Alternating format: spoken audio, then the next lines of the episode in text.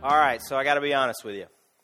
If you are like tracking with this series that we're doing, we're doing a series called Blueprint for Life. If you're tracking with this series, like you memorized the order we were going to do this series in, like every sermon, you knew, you put it on your calendar that today, anybody with, with me? Anybody do that? Okay. Today was supposed to be a message called Working Faith, but it's not.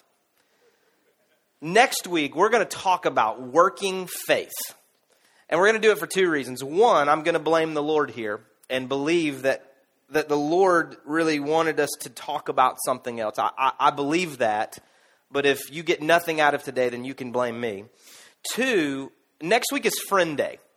And we've been talking about it for several weeks. We've been doing a lot of things. You'll hear a little bit more about it at the end today. But next week is Friend Day, and we want you to bring your friends. And we don't want you to bring your friends that go to another church in this community. We want you to bring your friends that don't go to church anywhere that maybe are out of a relationship with Jesus Christ. And the reason that we want to do that, and we talk about this a lot, we say we came to Canton for the 85,000 unchurched people within seven miles of this school. We say it so much you may be tired of hearing that, and that's okay. But we want to try to put feet to that. I mean, the reason that we do Friend Day next week is so that you have an easy invite opportunity to bring one or two of those 85,000 people that you know that are unchurched, that are maybe outside of a relationship with Jesus Christ. And we want you to bring them next week. And, and I believe, really, the, the, the topic that we were going to talk about today, working faith, fits better next week when those people will be in the room, then the people, and there may be people in the room today, and that's okay, but people that really, really, really are outside of a relationship with Jesus and need to know how to get into a relationship with Jesus. And so next week, we're going to move that message to next week, working faith. And so I, I really, really want you to go to work this week if you haven't already. I'm going to do the same. And I want you to get your neighbors here and your friends and your family members, the friends of your kids. I mean, your kids have an easy win here that they can bring friends. And if they bring their friends into our preschool or grade school environments, they can win a Toys R Us gift card and a really cool action Bible. It looks like a comic book, but it's actually the stories of the Bible. They can win that next week by bringing their friends. If you bring people next week, you, could, you can be entered into a drawing to win Falcons tickets. If that doesn't interest you, you can sell them on StubHub or something and make money and tithe back to the church. And it would be incredible for you to do that. So bring those folks next week. But the, the, reason I tell you that is I want you to know that we are switching the message today, and that that plan changed really in the middle of the night last night. I woke up about 3 o'clock, and I got up. It's not important what I got up to do, but I got up, and while I was up, I really felt like, you know what, totally different message tomorrow. I really feel like the Holy Spirit started working in me, and I went back to sleep. It wasn't one of those I stayed up the rest of the night. I went back to sleep. I got up this morning and knew exactly where the Lord would have us to go today. I'll tell you what started in me this week. I was on Facebook this week, and as I was on Facebook, I started doing something I haven't done in a long time. Have you ever purged your friends list? You ever just gone through there and you just realize that some of the people that are your friends you don't want to be friends with anymore? And, and I started doing that. I started unfriending some people that I, I, re- I didn't even know how we became friends. I didn't even know if I knew them. Somehow we have like mutual friends. I don't even know our mutual friends, so I don't want to be friends with them. And so I started unfriending some folks, and I started hiding, which I just found out from Trevor that you can do really a lot. So I started hiding people off of my newsfeed that I wanted to stay friends with, but I didn't want to see that they had Italian for dinner last night. And so I started hide. I don't think I hid anybody in the room, so you have no fear. You can tell me what you ate last night. But there were a few criteria that I used to hide people one, if I didn't know them that well or I hadn't really interacted with them in maybe ever or a really, really long time, I just kind of hid them off of my newsfeed. Or if they were somebody that just, I didn't like the things that they posted. Like, uh, uh, and, and some of those people I unfriended if it got to that level. But if they were just always negative, like negative Nancy, and if your name's Nancy, I'm not talking about you, but just, you know, anybody that just was talking about stuff, like all, it didn't matter. Like, even if I agreed with them about the topic that they were being negative about.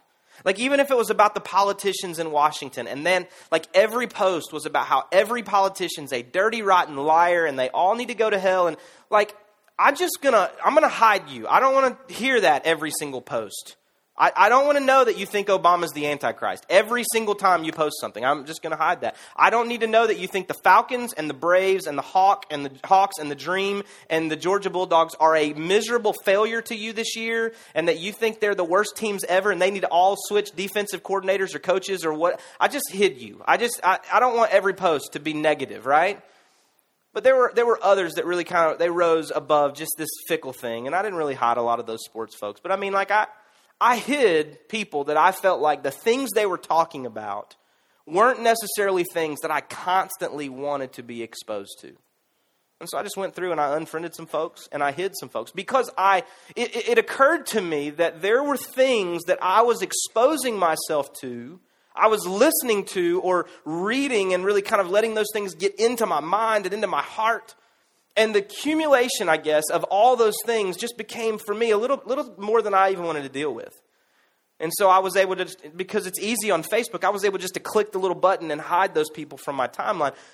It's harder in real life to do that. I mean, when we're in, in real life, we're in real relationships with one another, and there are people that do those things on an ongoing basis in our life. How do you deal with those people? I mean, how do you deal with people that are constantly, constantly negative about everything? I mean, you walk outside and you're like, man, it is beautiful. They're like, yeah, but it's cold.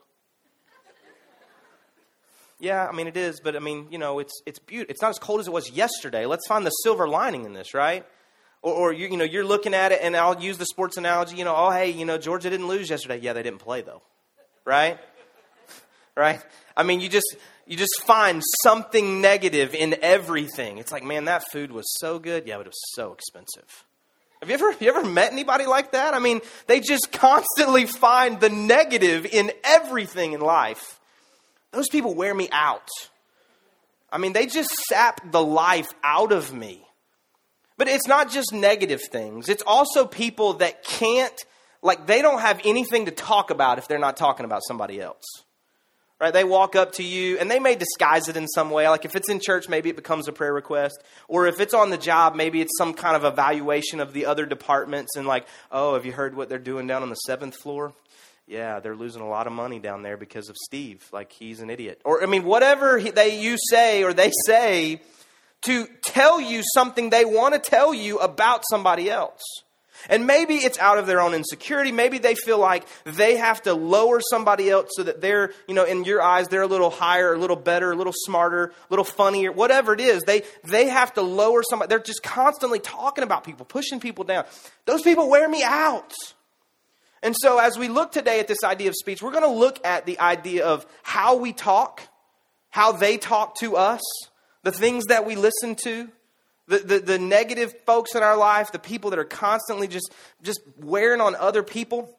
And we're going to continue this series that we've been talking about, Blueprint for Life. It's a, a, a, study for six weeks out of the book of James, which is a letter in the New Testament written by the half brother of Jesus. And he really writes a letter that turns out to be a lot like the book of Proverbs. And we're actually going to reference some Proverbs today as well. But Proverbs, uh, I'm sorry, James is, is, is, like Proverbs in that there's a lot of these one liners or two liners that really give us some incredible wisdom, but then he changes subjects and he goes to another thing and he deals with one or two liners there, one or two verses, one or two sentences, and then he jumps to something else. But we'll read some longer passages today, but right in the middle of James chapter 1 is a one liner. It's in the midst of some other things that we've already talked about and a few things that we're going to talk about over the remainder of our time in this series. But James chapter 1, verse 19 is this one liner. And most of you, some of you have heard this, even if you weren't a Christian, even if you aren't a Christian, even if you weren't raised in church, you haven't been around faith very long at all. This is something you've probably heard in some other connotation. You didn't even know it was in the Bible, but it's in there. James chapter 1, verse 19 says this Know this, my beloved brothers, let every person be quick to hear, slow to speak, and slow to anger. You ever heard that? Yeah? We've heard this in a lot of different ways, a lot of different contexts, but it's right there in the Bible. It's right in the book of James, this letter that James wrote. This half brother of Jesus, he gives us this incredible piece of truth. That was what I just read to you was from the English Standard Version, the ESV. It's a, a version that I read a lot. I actually preach out of that version most weeks when we're talking. If it's something different, I usually reference it to show you that it's something different. But I want to show you the message translation. This is a paraphrase that some of you may be familiar with. It's a, a little more common day language. This is what it says. This is the same verse. Post this at all the intersections, talking about just, hey, make sure everybody sees this and hears this. This is important. Dear friends, lead with your ears, follow up with your tongue, and let anger straggle along in the rear. I love that. Lead with your ears, follow up with your tongue, and let anger straggle along in the rear. So there is something here that James wants us to know as we look at the way we talk, the way we listen, the things that we talk about, maybe how we control our emotions, how we control our anger, how we control our energy, the things that we do in life. There's something here that James wants us to know. We're going to maybe jump to a couple other verses that he gives us, but this idea of the way that we speak, this idea of talking or our tongue or controlling our tongue or controlling our speech is something that is referenced in the Bible a lot. Old Testament, New Testament. If you just do a study of your mouth or tongue or you look at speech or speaking, there are hundreds of references references in the Bible, literally hundreds, I'm not exaggerating, about the way that we talk, the things we talk about, how we can control it, what we are to do, and how we're to do that. And I want to just read a few of these together today. Uh, several of these first ones are found in the book of Proverbs. The book of Proverbs was written by a really insightful, wise man, and he wrote to us, or he wrote to, to these things down to kind of give to the reader now, us, some wisdom, some things about the way that we could live. And this is what's found in Proverbs chapter 6, verse 16 through 19. That's what it says. There are six things that the Lord hates, seven that are an abomination to him haughty eyes, a lying tongue, and hands that shed innocent blood a heart that devises wicked plans, feet that make haste to run to evil, a false witness who breathes out lies, and one who sows discord among brothers. Now, interestingly to me in this is that we have six things that the Lord hates, seven that are an abomination, but of these things that are listed, three of them are somewhat connected together. We read there in verse 17 that it's a lying tongue that the Lord hates. We also read in verse 19 that it's a false witness who breathes out lies. Now, that seems to be uh, something very similar there a lying tongue or a false witness who breathes out lies. Maybe one is uh, just somebody that just lies all the time, and one's who's somebody that speaks to something that they saw and lies about it, maybe, I don't know. And then one who sows discord among the brothers. Now, how you sow discord among the brothers or among other people, you could do that a lot of ways, but one of the predominant ways that we sow discord is with our mouths. We, we kind of get into the relationships, we start getting in between two people and we, we just start, you know, talking a little bit. Or we, we tell one person that the other person did something, or one person that the other person thought this, or said this, or did this to them, or for them, or on their behalf, and, and that we get them kind of working against one another. So there's some interesting things here in this six things the Lord hates, which I don't want to do the things the Lord hates right? There's some things here that are common in that a lying tongue, a false witness who breathes out lies, and one who sows discord among the brothers. So that's important for us to understand that right off the bat, there's some things that maybe we're a part of that the Lord hates. Proverbs 10 and 31 says this The mouth of the righteous brings forth wisdom, but the perverse tongue will be cut off. That's bad. You don't want your tongue to be cut off, right? The mouth of the righteous brings forth wisdom, but the perverse tongue will be cut off. There is judgment for the one who uses their tongue for perverse things. Proverbs 12, 18, and 19 says, There is one whose rash words are like sword thrusts. Now, I want you to get the imagery here. Think about a sword thrusting into and out of someone. I know that's like grotesque for some of us, but think about a sword going into and coming out, thrusting into, okay? Those, there is one whose rash words are like those sword thrusts into and out of someone. But the tongue of the wise brings healing. The opposite of that. Truthful lips endure forever, but a lying tongue is but for a moment. So the imagery here is that if you have rash words, if you if you're quick to speak, which is not what the original one that we read in James 1 said, the original scripture, you're quick to speak, you just you just kind of always keep your mouth running. You, have met people like this. They're just always talking. They don't even believe a lot of the things they say. They just keep running their mouth. And you want to look at them and be like, shut up, right? That kind of person usually finds a way to thrust into and out of someone this, this hurt because some of the things they say bring hurt or pain. But, but, but what we read in the rest of that is that the tongue of the wise brings healing. You know what is a common factor among some of the wisest people that I know? They don't talk a lot. They should, they're wise, they have all this wisdom. Some of the people that I really lean into in my life, that they're, they're mentors or coaches, they just have a lot of wisdom. I seek their counsel about things. They don't just sit in a room and keep talking all the time. They just kind of hold their tongue, they just sit still, they wait. If something's asked of them, they will answer. And usually, when they answer, we go, How'd we miss that? Why didn't we think about that earlier? I've sat in meetings that were, that were long, long, hours long, some of them, and we've just kind of gone round and round and round. And one or two of the people in the room who have a lot of wisdom, they would wait and they would wait. And then at some point in the middle of our discussion, or maybe towards the end, they would just say one thing. And it would totally change the direction of our conversation. You want to look at that person and go, Why didn't you say this like an hour ago, right? But the tongue of the wise brings healing. There's something that happens when the wise open their mouth and say something. And here's, here's the rest of that verse the truthful lips will endure forever. If you speak truth, you're a part of maybe what was referenced in the other one, the righteous, the words of the righteous. Those things will endure forever, right? But the lying tongue is but for a moment. It will not endure. It will not endure. Proverbs 18 and 21, and you've probably heard this too because it, it, it's used even outside of the faith context. But Proverbs 18 21, just the beginning of that verse, says, Death and life are in the power of the tongue.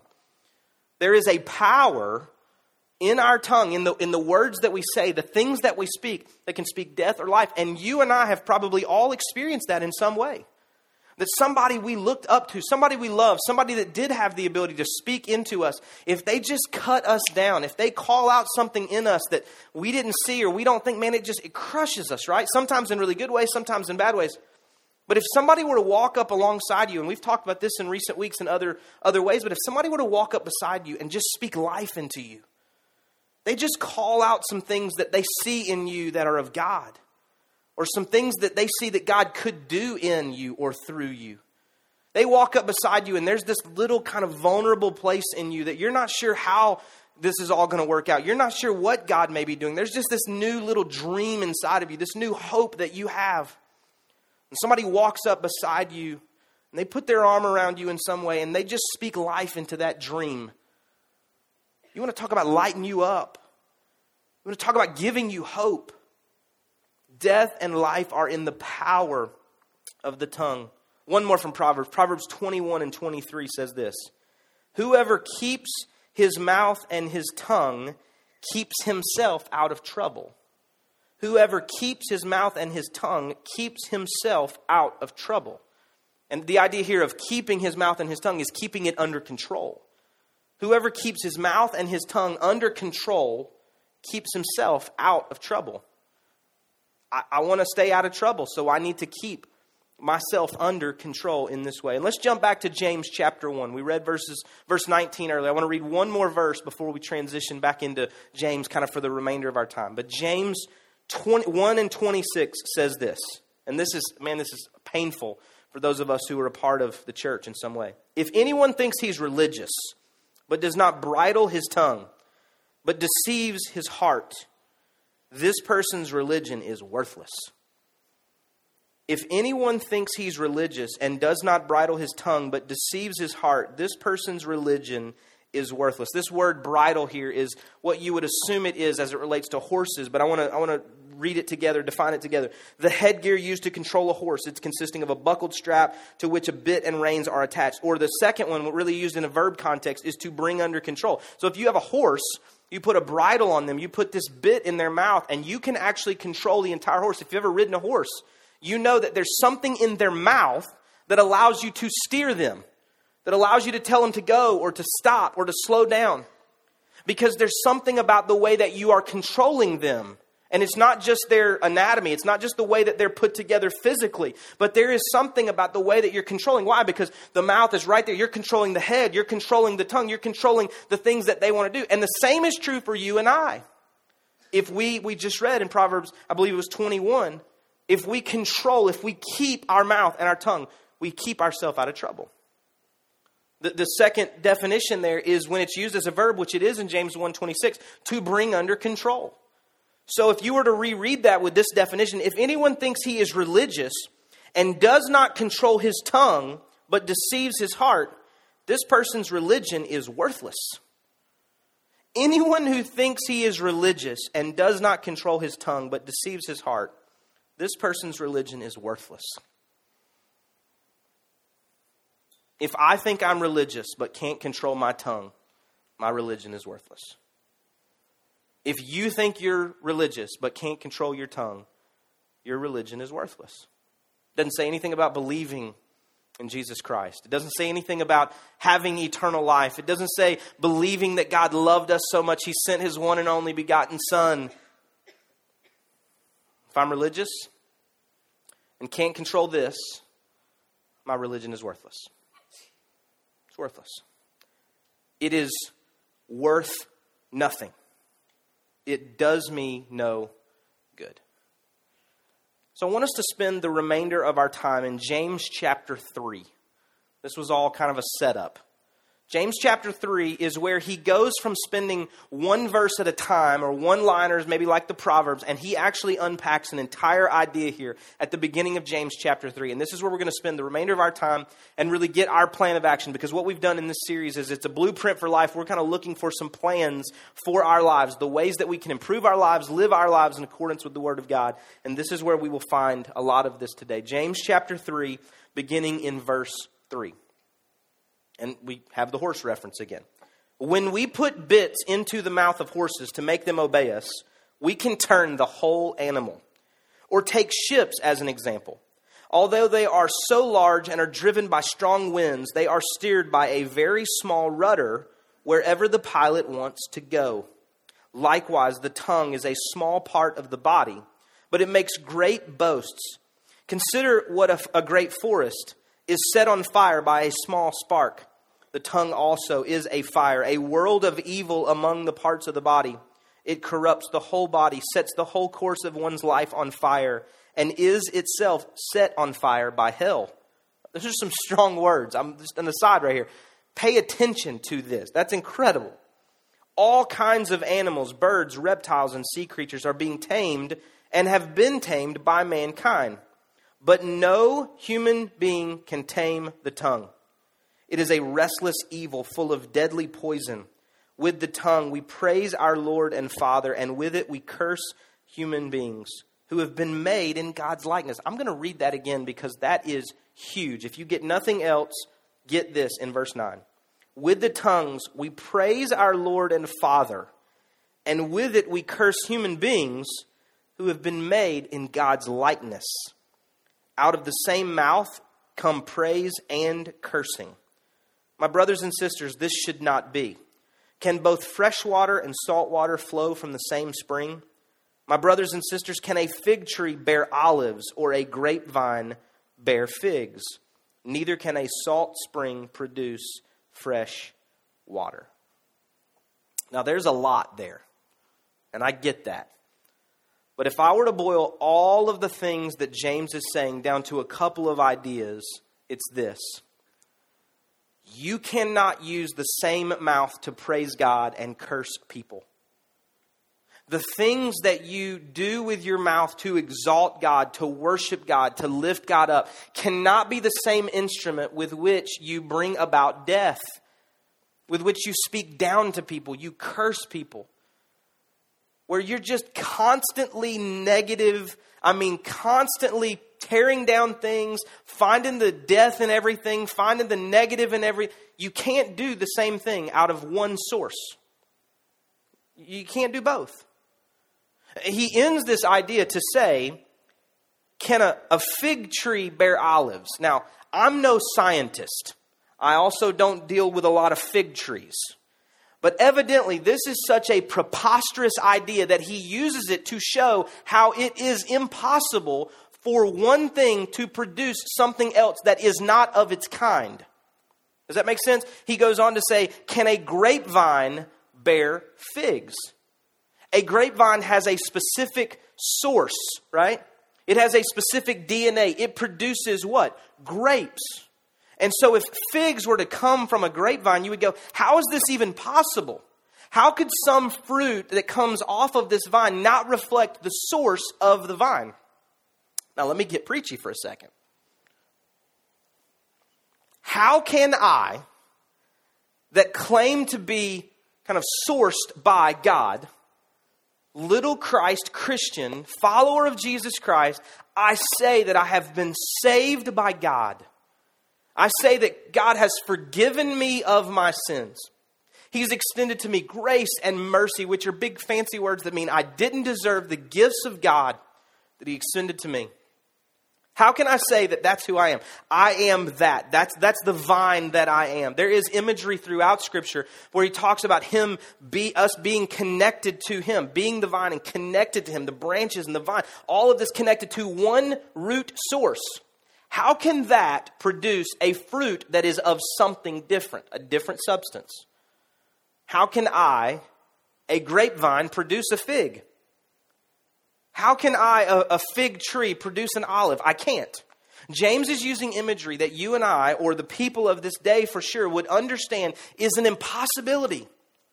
And yet, we claim to have one identity, one source, but with our lips produce a different fruit. We produce something different. We speak worship to God. We speak life about the life giving breath of God, the presence of God, the, the things that God extends to us, and yet we curse others. We speak death towards others. We kill hopes and dreams of others. We speak negative of others. We find ways to speak about others and gossip. We bear false witness with a lying tongue, which we know God hates. We sow discord among the brothers which God also hates. And yet we claim to be sourced by the identity, the power of God. I don't want that for you. I don't want that for me. And so, as we look at this blueprint for life, we look at how our speech can help us to live lives that identify who we are and what we're attempting to become in Christ. I want to give us just a couple things today that I think will help us to better reflect what's going on in the inside of us by the way that we talk. And the first thing is this we've got to listen to the things coming out of our mouth, first of all. We've got to identify the things that we are actually saying. Now, we referenced in James chapter 1 verse 19 right up front today, a part of that said let every person be quick to hear and I think there's definitely the, the idea here that we're supposed to hear the things that other people say to us and listen for wisdom and, and really take in the things. But, but I think first and foremost, if we're going to attempt to tr- retrain our tongue, retrain our mouth to make sure that the things that we're saying are life giving, if we're going to do that, we have to identify the things that are coming out of our mouth now. And guess what?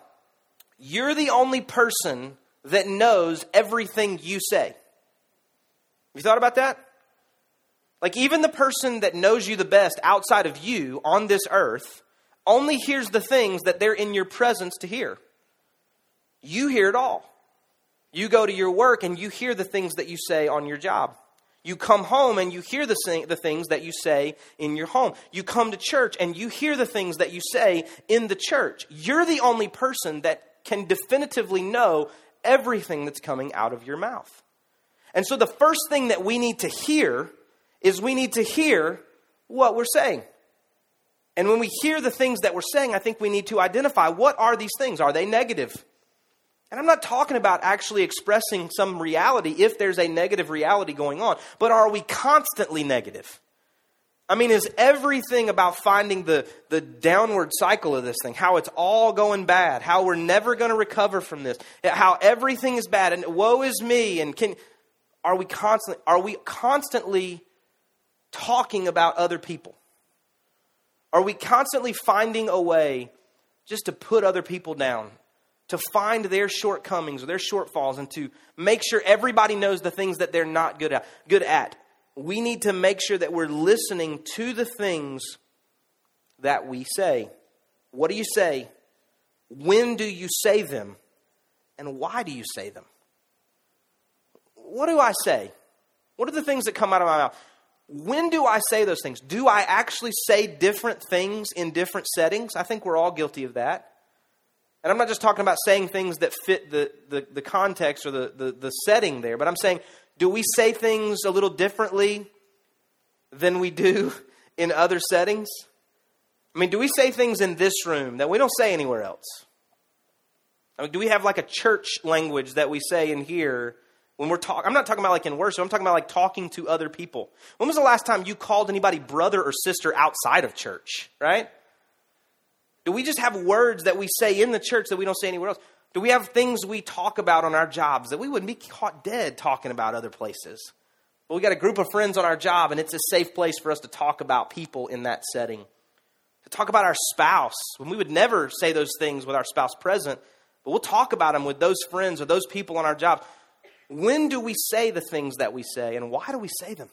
Only you can evaluate the, the motive in your heart, the motive in your life of why you why do you put people down? You, is there an insecurity towards that person that you just feel like they're better than you, and so you've got to run them down so people don't see that they're better than you?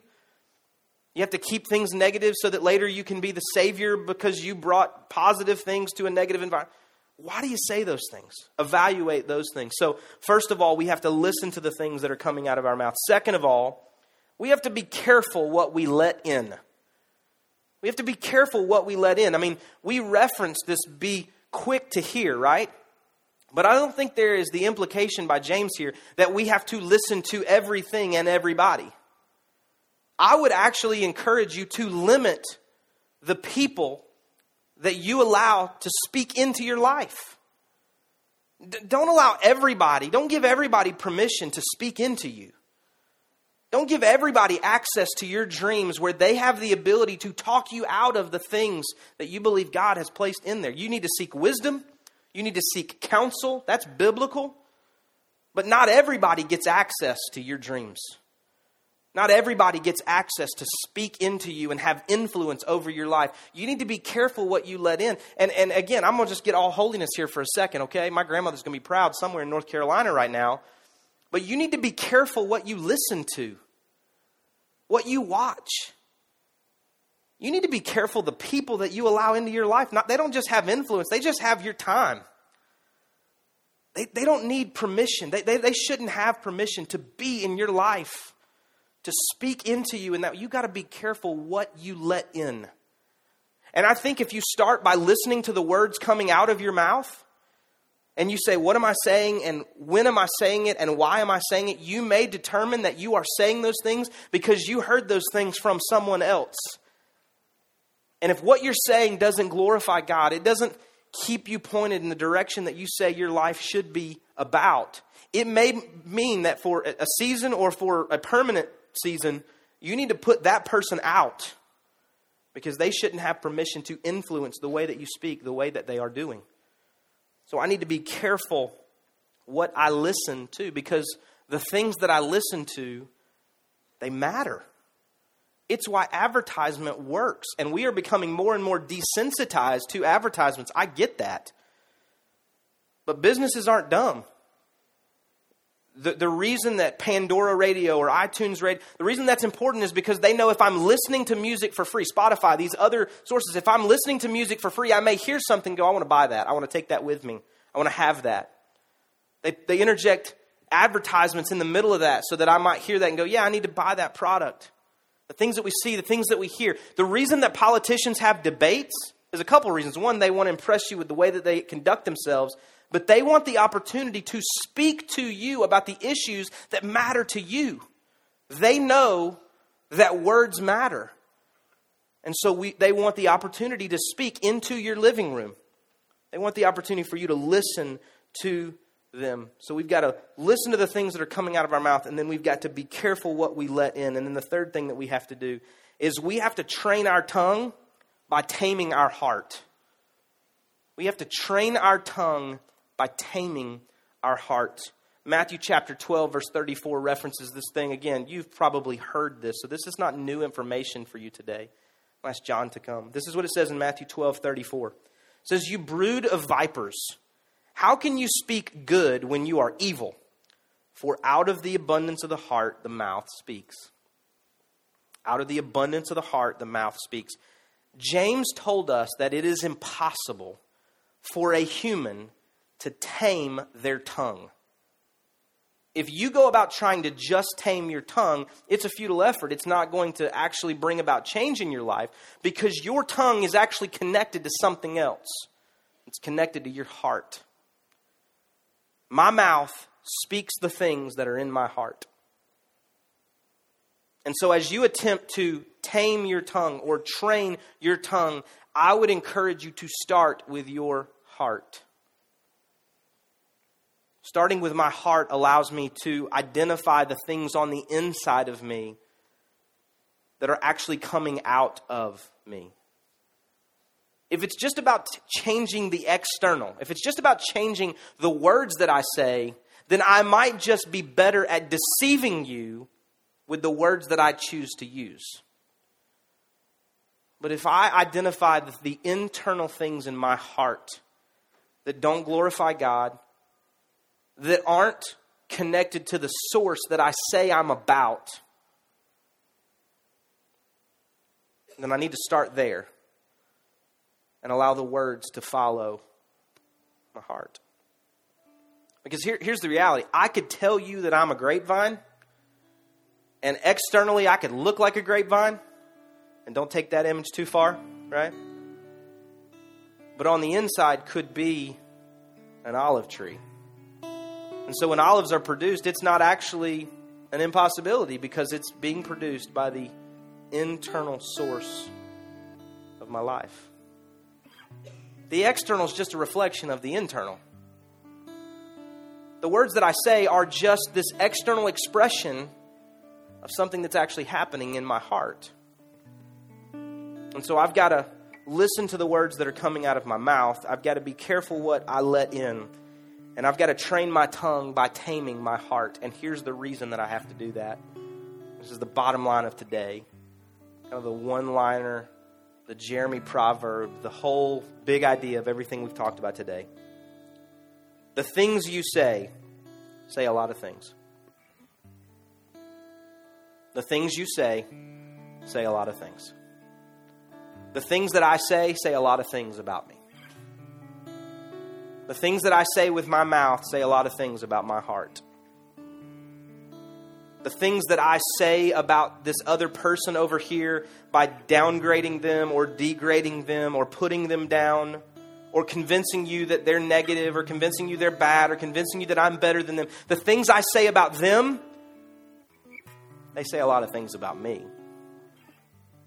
Because as I'm trying to point you to why they're so bad and convince you that I'm good, I'm actually showing you a reflection of how bad I am on the inside. The things that I say about how bad the world is and how negative this is and how negative things are on my job and how negative things are in my home, and I'm trying to convince you all those things are negative, they actually say a lot of things about my perspective in life and the lack of hope that I, I have in, in Jesus Christ. The things that I say say a lot of things. The things that you say say a lot of things. What do you say? What things do you say? I mean, it's easy for me to sit here and say I hid a bunch of people on my Facebook timeline because I didn't like the things that they were saying. But I wonder if there are people that have hid me because of the things that I say. I wonder if there are people that avoid you when they see you coming because they're afraid of the things that you'll say. As they evaluate the things that are coming out of their mouth and they're careful of the things that they let in, they are attempting to be careful not to let you speak in to their life because they're afraid of the things that you'll say. They're afraid of the things I may say to them, and so they avoid me. The things that you say say a lot of things. So, what do you say? Listen to the words that come out of your mouth. Be careful what you let in, and then train your tongue by taming your heart. Control your heart by giving that heart to Jesus Christ fully and completely. If you have claimed to walk with Him a long time, that doesn't mean that you're exempt.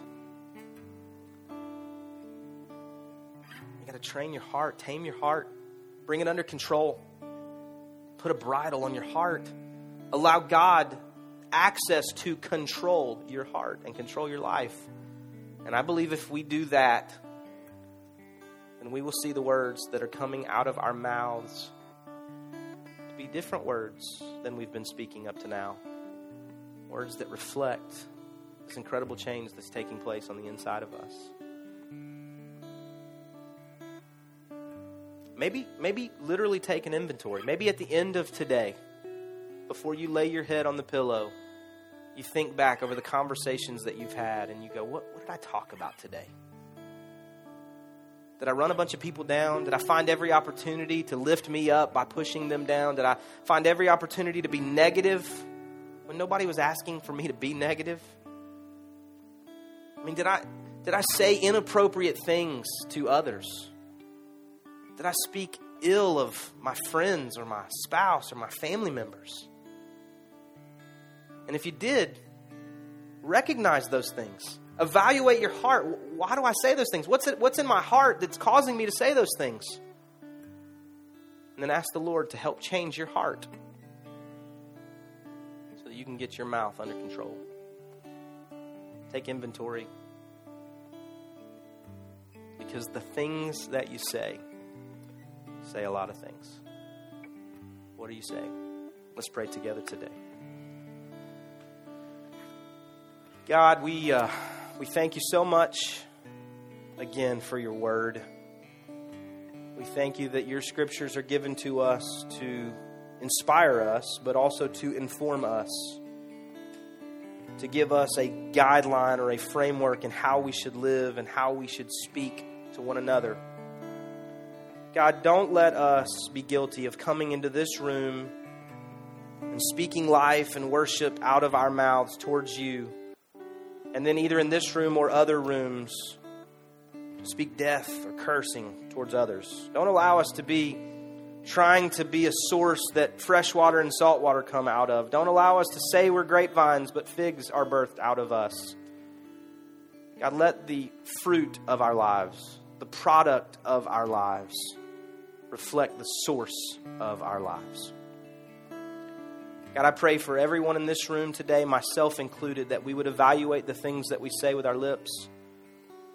That we would listen to the words that are coming out of our mouths. We would be careful at what we allow into our lives as we listen with our ears. We would, we would understand that we can't let everything in, or it's eventually going to come out of us.